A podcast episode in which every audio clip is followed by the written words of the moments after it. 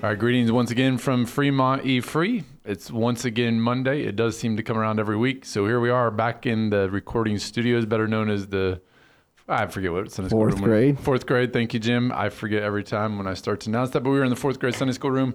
This morning we are looking at Acts chapter 12, 1 to 19. But before we get there, I do have one quick announcement for our loyal podcast listeners. Oh, you're putting it right up front. Yep. I think that way, if people get bored and stop listening, they'll at least hear the announcement at the beginning. So, uh, we, we've had a suggestion coming from someone that they thought it would be a good idea.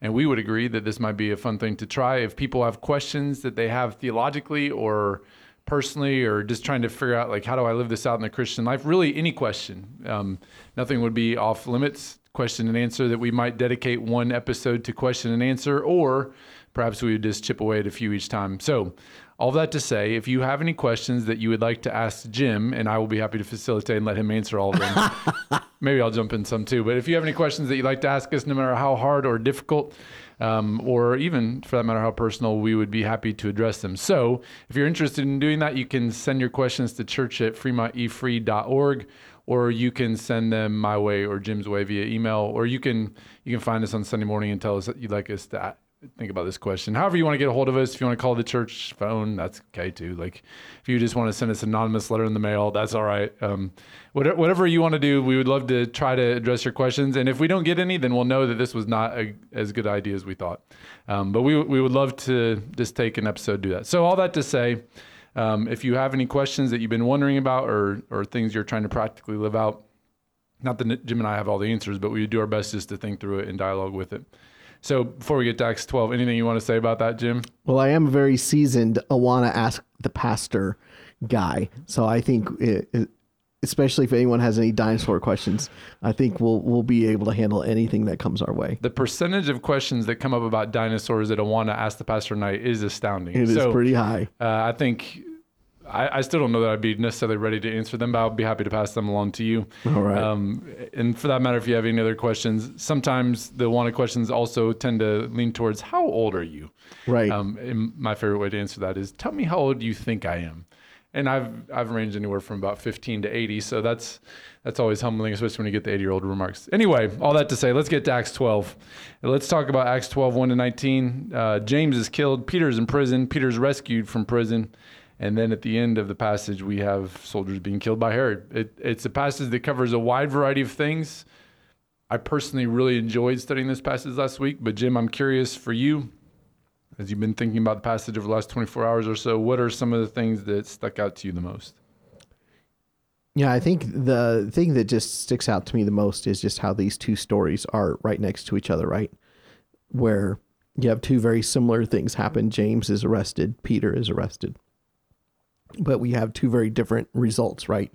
James is killed, Peter escapes. Um, and to see how both of these things are side by side and to see how God is reigning and ruling and working in both of those situations, right? Wasn't like Peter would did everything right and James did something wrong. Um, or James was being punished and or God liked Peter better than James. You know, none of that is going on here. But I think it does remind us of the fact that, you know what, God is sovereign and all the things that take place in the lives of his people, and that everything is ultimately good that takes place in the life of the believers too. I mean, really, James didn't lose, right? I mean, he went to go be with Jesus. That's a win. Um, but to see that God works and moves in both of these two very diverse stories is something that just really stands out to me. And I think informs suffering for us as well. I think, which is how does that apply to us? I think it informs us in our suffering too. Yeah, I know you've been working through Job on Sunday mornings in SBS, and it's always been amazing to me how at the very beginning we are kind of given the behind the curtain scene of what God's up to. Right. But God never really takes the time to explain that to Job. Um, instead, in the last four chapters plus, he just reminds him who he is. And so, even in this passage, you know, I don't think we have any hint here that the church was clued in as to why James died and Peter lived. Right. They're they're never told. Um, right. It's it's a mystery of God's providence, why He thought would, James would be okay to die and Peter to live. I do think it's helpful though, like to read this a couple thousand years later and realize Peter still died, and And, and his mur- oh, legend has it that he was martyred. Church history yeah, says crucified up down. He right? was martyred as well. Yeah, Yeah. right. So I guess I guess my point in saying that is like when you put things in the scope of eternity in the long arc of history, I, I think sometimes and and listen, I, I get it. Like um, even as we've dealt with my son's health issues and thought about what that could mean for his longevity of life, and it is sad to think about people being taken early. Um, Yeah. there's no question about that. And there, there's something grievous about it that we live in a broken world where a person would die younger than they should. Um, but the reality is, like, we're all headed towards death. And whether we're rescued momentarily, in the case of Peter, or we're taken suddenly, in the case of James, the reality is this is where we're all headed anyway. And so I, I you know, I, I think it's actually helpful to be a couple thousand years removed from Peter and James' story and realize, yeah, James may not have lived as long, but they both still died. And and the thing that was their hope was not that they would be rescued from prison or rescued from execution, but that they trusted in Christ, and because of that, the future glory of being with Christ awaited. Um, you know, I, I, last night we were talking Gospel Community Group. I think it was Spurgeon who said the best thing that can happen to a Christian is that they would die.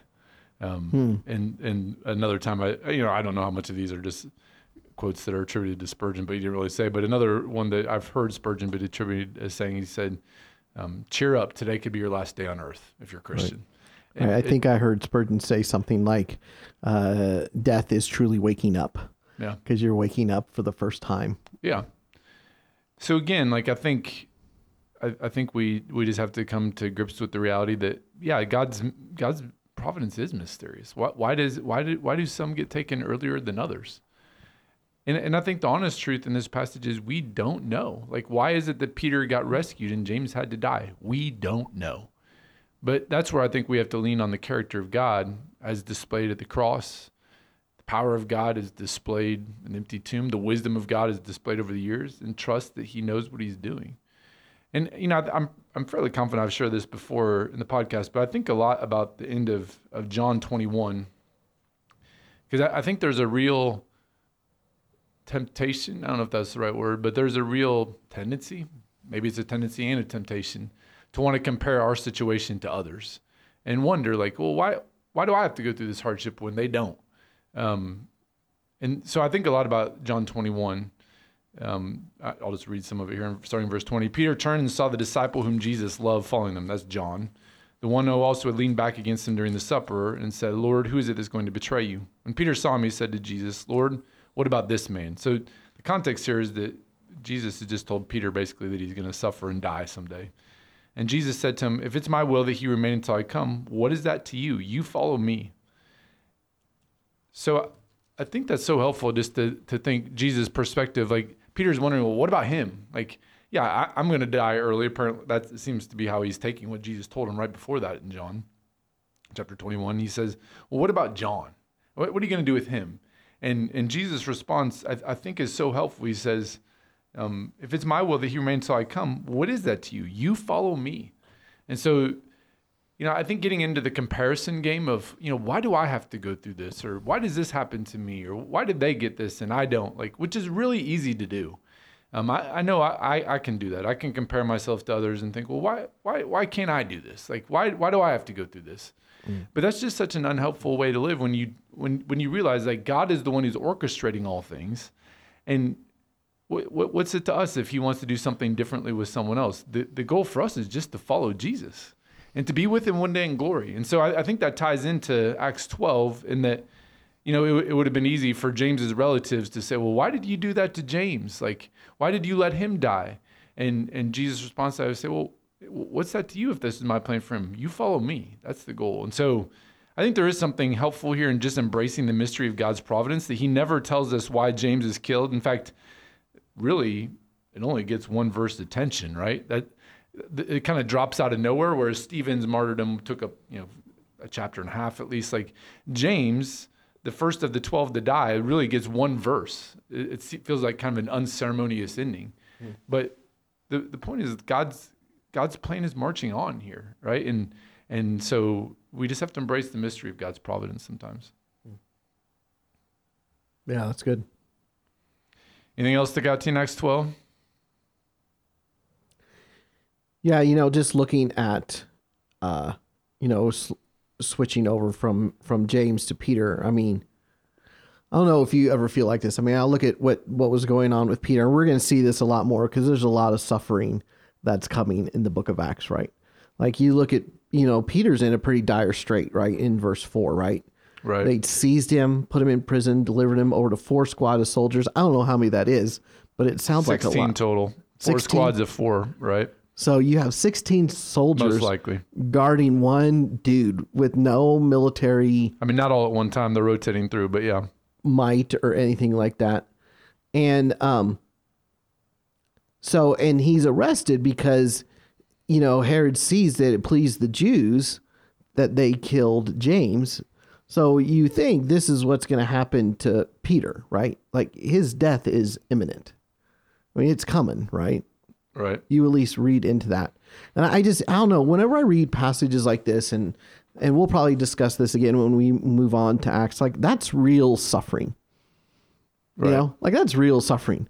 And there's a lot like like when I read passages like that, and I think that okay, you know what I used to think was suffering in my own life, it has not. It doesn't like doesn't compare to this, right? Right. Like I am not arrested threat of death. Um, and so I, I don't know. Sometimes I'd love to like kind of hear your perspective on this. There are times that I wrestle with like the guilt of, well, I think I'm suffering, I'm putting that in air quotes, but it's nothing compared to this. But yet I don't want to like I don't want to trivialize my suffering that I do experience because I do feel like it is suffering. But yet I'm also thinking like, but this does give me perspective at the same time. So I guess I'm trying to figure out this balance of how do I let this inform my own suffering without belittling it too much and feeling guilty because I think I whine too much about suffering that's more insignificant than this suffering.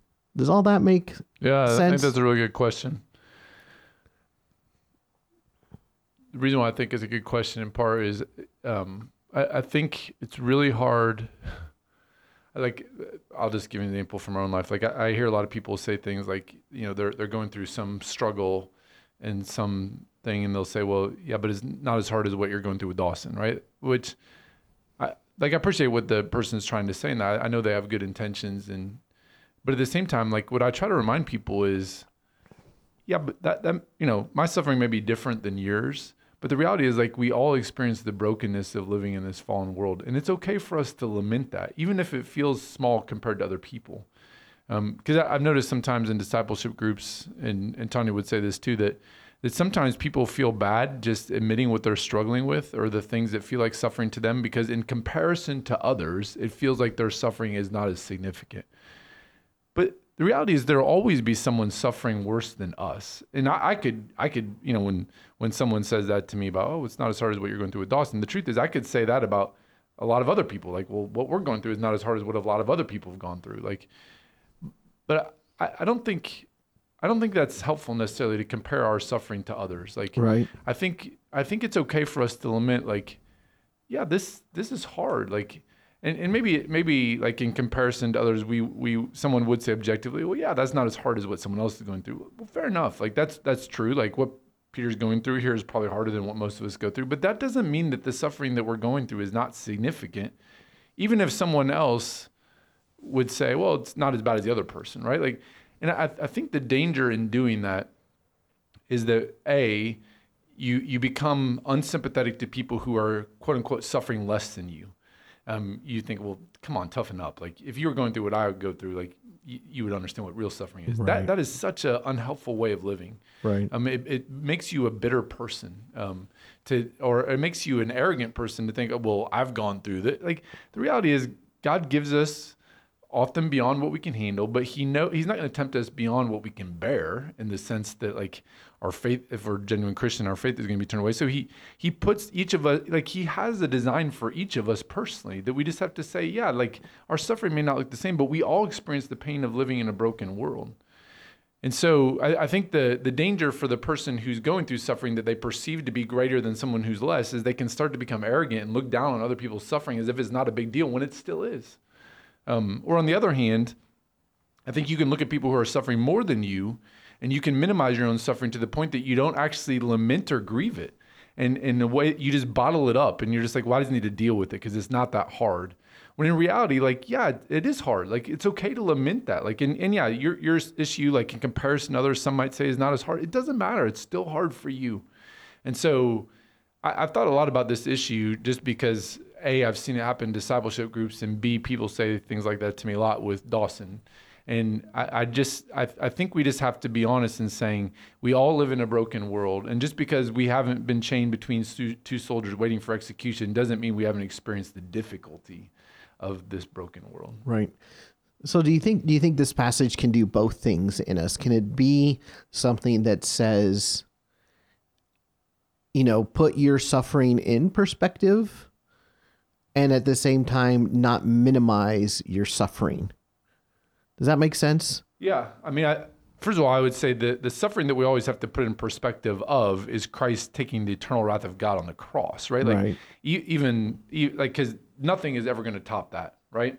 Nothing right. will ever top that. Correct. And so even Peter, we'd have to say, well, he got off pretty easy compared to what Jesus went through. So sure, like I think as long as we put our suffering in that context to say the, the what we really deserve here is to suffer the eternal wrath of God. Right. And Jesus already did that for us. Therefore, all suffering, like we don't have as much leg to complain as we think we do, given that Jesus did that for us. Then I think that is a helpful perspective adjuster. Um, so I, I, wouldn't run to like the example of Peter per se. I would run to the example of Christ suffering the eternal wrath of God on the cross. Now I think it's okay. There is something about looking at this and saying, we are kind of wimpy sometimes like that we we we we think that oh you know our neighbor just gave us kind of a sideways look when we talked about jesus maybe we should stop talking about jesus when in reality like peter's going to his death because he's talking about christ. So there should right. be something challenging about it like and maybe that's what you're getting at i'm not sure. Right right. I, I think it's okay to be challenged by this and say man we're kind of wimpy in comparison like let's let, let's be a little bit more bold and courageous. I think that's appropriate but I, I don't think what we should do is say, well, that means therefore that our suffering is just not real, um, or because it's not directly related to our faith that it's not as painful. When you know someone getting a disease, even though it may not be directly related to their faith, that's still painful too. And I don't mean right. physically, but just emotionally, right? And so, yeah, I, I think there is. It's okay to be challenged by the example here, and I would say if something about this doesn't challenge us, then we're probably missing part of the point too. Right. But I, I don't think we should run to the point of saying, well, all other suffering that's lesser, therefore doesn't matter, because I wouldn't agree with that statement. Right. So, about for you, what uh, what spoke to you in this passage? What was encouraging for you? Well, I, I think the what we've already talked about with James and Peter would be part of it. I mean, the other part that I'm just more convicted of, the more we read through Acts, and the more I think about my own life is just their connection and their commitment to prayer. Right. They, you know, I, I do. I, I appreciate that there's a little bit of an honesty here in the passage that that they they prayed, but yet there there is there is kind of a realism that like, did they really expect that Peter was going to be released from prison? Because when he shows up, they're like, nah, that's not him. Now, right to be fair, we don't know we don't know exactly what they were praying for. Perhaps they were praying that Peter would just suffer well, or you know maybe they're praying that Peter would be able to witness to the guards. We're, we're just told that they were praying for Peter, um, but nevertheless, like I, I think of Ephesians, I think it's Ephesians three, that God can do more than we ask or imagine you know, whatever it is that they're praying, whether they're praying for his release or for him to be a faithful witness, or maybe they're just praying for him to sleep well, in which case their prayers are answered for that too, right? Like whatever they are praying, God did above and beyond what they were expecting. I think we can say that based upon their reaction when Rhoda doesn't open the door and she comes and tells him Peter's out there and like, nah, you're crazy. Or it's his angel, right? Like so so clearly God did something beyond what they expected. And I, I, do appreciate that realism here that even the early church, that we wouldn't say, oh, they were perfect in their faith. Like that they really believed God would answer every prayer they ever answered and to do it beyond their imagination. They, they didn't believe it here. But it is clear that they believed and valued prayer. And, you know, I, I've been thinking a lot about this idea of do we believe God is as big as we say he is? Hmm. Uh, like the question I posed last night with our gospel community group is if we really believed that God could do the things that are described here in Acts 12. And I know we would all theoretically say we believe that. But if we really believe that this is the God we serve, that this, this God who's so great and mighty, who can release Peter from prison using an angel to get by all these trained soldiers, if we really believe God was that powerful, how would we live differently on a daily basis? I, I mean, I think the first place to start is say, well, we would sure pray a lot more.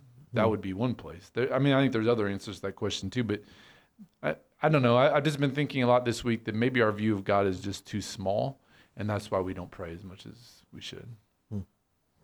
Yeah, I mean they are dedicated, right? That's what in verse five it talks about earnest prayer for him was made. I mean that seems like an intensity of of prayer. Yeah.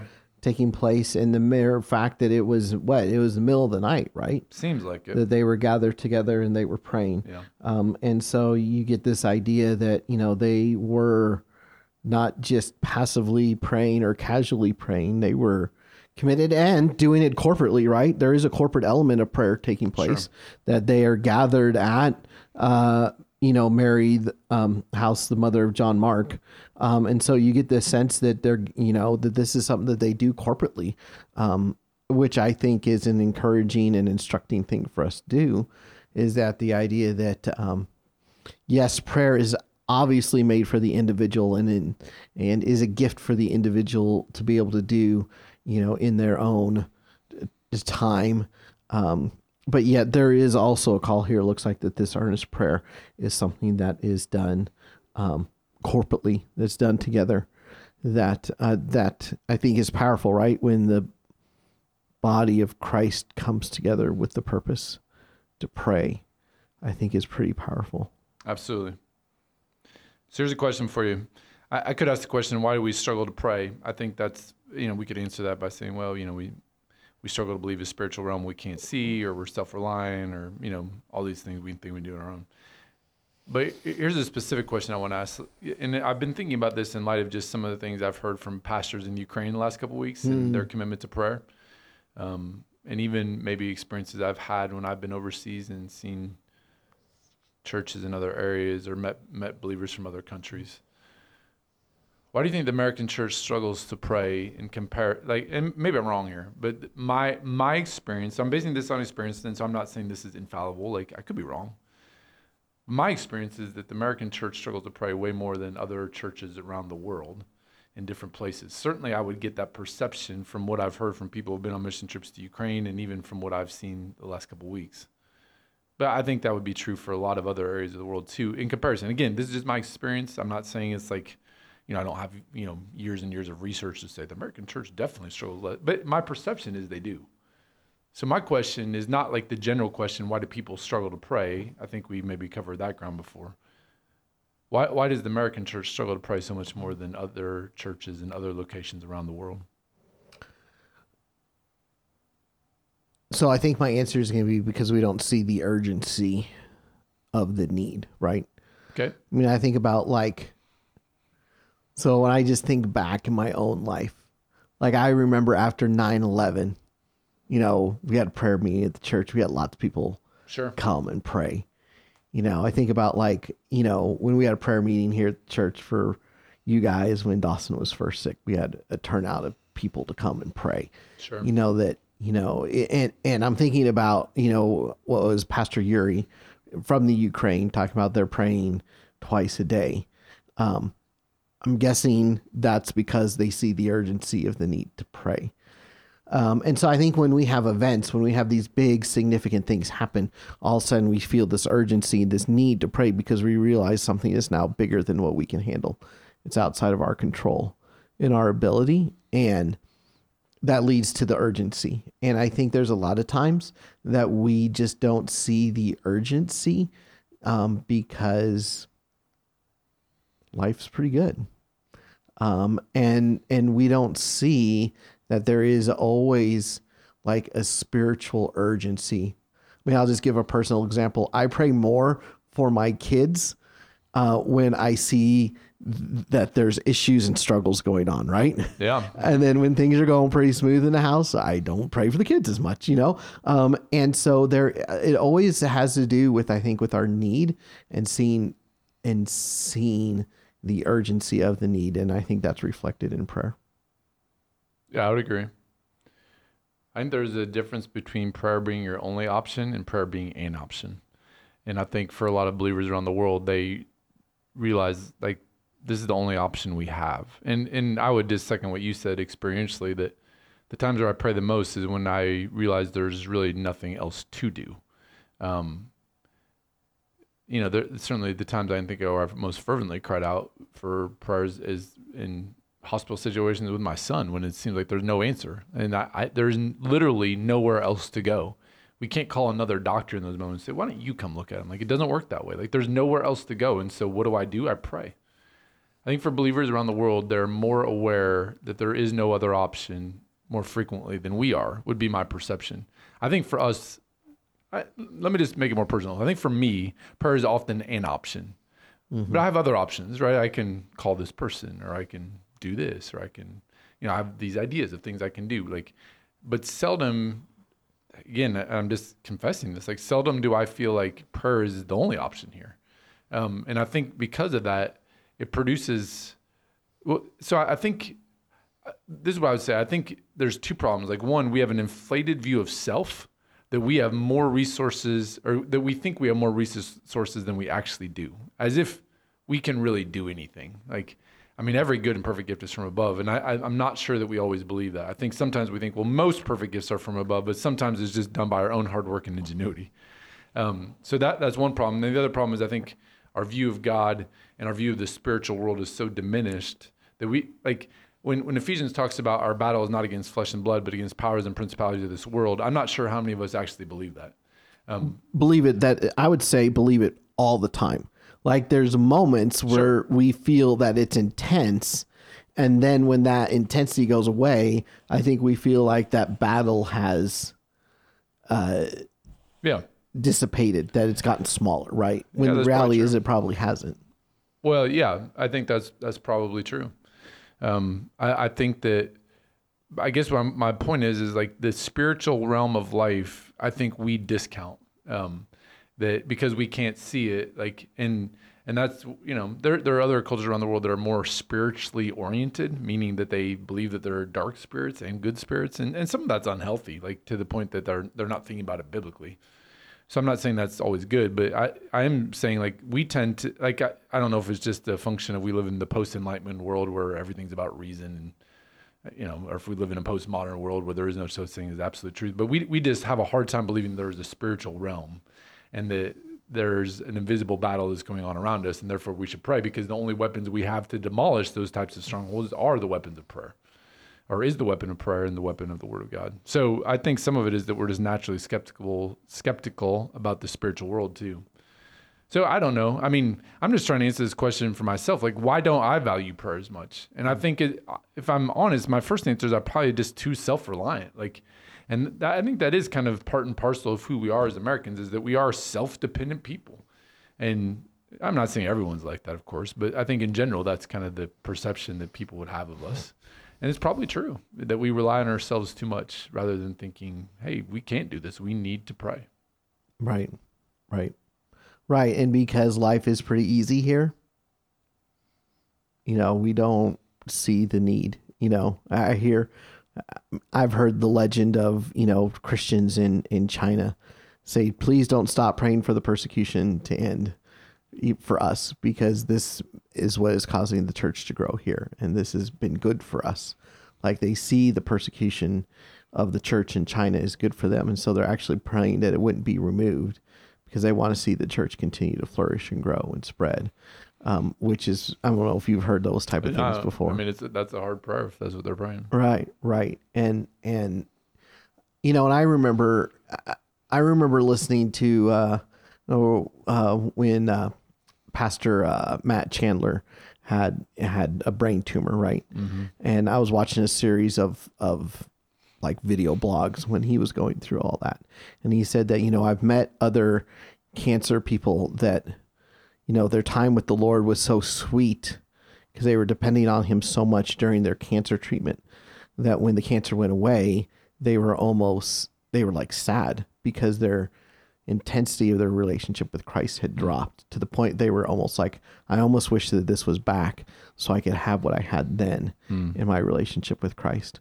and that just shows like what dependence does Yeah. um, when it becomes so concrete Mm-hmm. when the when the dependence becomes so concrete that it drives us there that when that goes away the intensity lessens um, Hmm. that's challenging to think about too So how do you create that urgency if you don't feel it right now?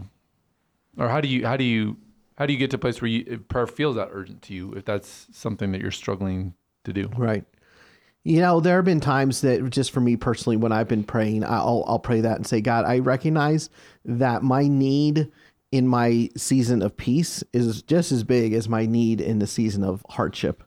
So help me recognize that need. Help me recognize my dependency that I'm I'm equally dependent in the trial and in the suffering as in the the peaceful times as well.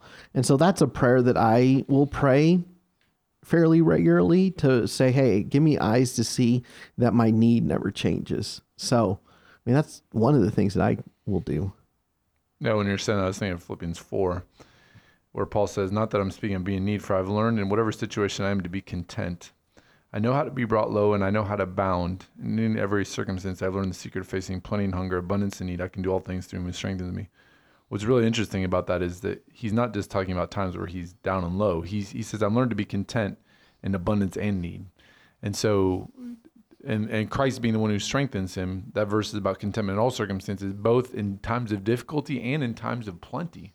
Right. And actually, I think we tend to focus more on the times of difficulty than we do the times of plenty. The times of plenty, in some ways, are more challenging because we don't feel that urgency. So, I, you know, again, I would just say it goes back to what we talk about regularly. Like, are, are we in the Word of God enough? And are we inundating ourselves with the truths of God's Word enough that we see the urgency, even if it doesn't feel urgent? Um, you know, I I think if if we're just looking at our circumstances and and looking at the world around us and not looking to the Word of God, then by, over time we will grow complacent. But we have to remind ourselves of what is true. And we have to get the input of God's Word so we remember how urgent the situation is. Yeah. All right.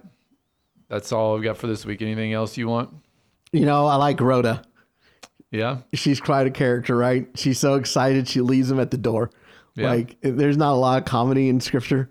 I think that's a little bit of a comedic moment right there. Yeah, I mean that one's up there with. uh, Do we think it's Mark who flees away naked in Mark 14? I think Right, that's a weird right. part of the story too. Right. So there, there's some, there's some odd, like I, I do like when Scripture just throws in. I, I think usually it's just remind us these are accurate details. Like Right. here's what happened. But yeah, I, I agree. Rhoda, that is a pretty And you know, the. Peter's still there knocking, like, hello, I'm Yeah. still standing out here. Yeah, it Open soldiers don't see me. Come open up and let me in. Yeah, it is. It is a good scene. I, I, I do. Th- someone pointed out last night. It is kind of odd that, like, if if you were Peter, like this speaks to how much he must have valued the church, right? Because if you're Peter and you just escaped from prison, you're certain death. You like most of us would think we better get out of town as quickly as possible. Hmm. Like the last thing you would do is go to the place where they would be looking for you first, which is the church, right? Like where the church is gathered. But that's what he does. Like, and that's I think that speaks to how much he valued the church that he was willing to risk life and limb to do that. And it, and then the hmm. fact that he ends up standing out there longer knocking does add a humorous element to it. And then he has to tell them to be quiet with his hands. Like, guys, Right. calm down. Right. Let me Right. tell you the story. But he does end up getting out of town, doesn't he? Then he went down from Yeah, no, Judea to Caesarea no one really and knows spent where time he, there. Well, I think that's that's Herod. I think the end of the verse is talking about. Oh, Herod. that's Herod. That's not talking about Peter. I would take that to be talking about That's Herod. that who that he is there. That's who I think that he is. But I could be wrong. But that's Okay. how I would take that. Oh, that's I, I good to still know. think that where where Peter goes, no one really knows. That we don't really know where Peter ends up. I mean, I think in verse seventeen, then he departed and went to another place. Like it doesn't even say where he went. Oh, And there he, we go. He kind of Sure. disappears off the map after that point, Right. which is interesting. I mean. And, and kind of realistic of how humans act. It's not like Peter's just like waiting at the door for them to come rearrest him. Like he Right. did what normal people do. He, he kind of went and hid. Right. And there's Right. there's nothing wrong with that. There's no hidden scripture. That's a bad thing. Right. Right. All right. Speaking of Herod, Herod is going to play a prominent role, and I, I hate to give a spoiler warning, but I'm just going to let you know it does not end well for him in the next section, and and in a very memorable way. So um, obviously, you can read ahead if you want to find out how Herod how it ends for Herod, but it is a memorable ending for Herod, and I love how the verse ends or how the passage ends. It's, it's a really encouraging ending to it. So. Uh, just just a few verses next week, 20 through 25, a little bit shorter section before we get in some really long sections in the chapters coming up. Um, but a great passage to come. Just a reminder too, if you have any questions that you'd like us to answer in a future podcast, feel free to shoot them our way. Until then, keep looking to the Word of God. Keep looking up.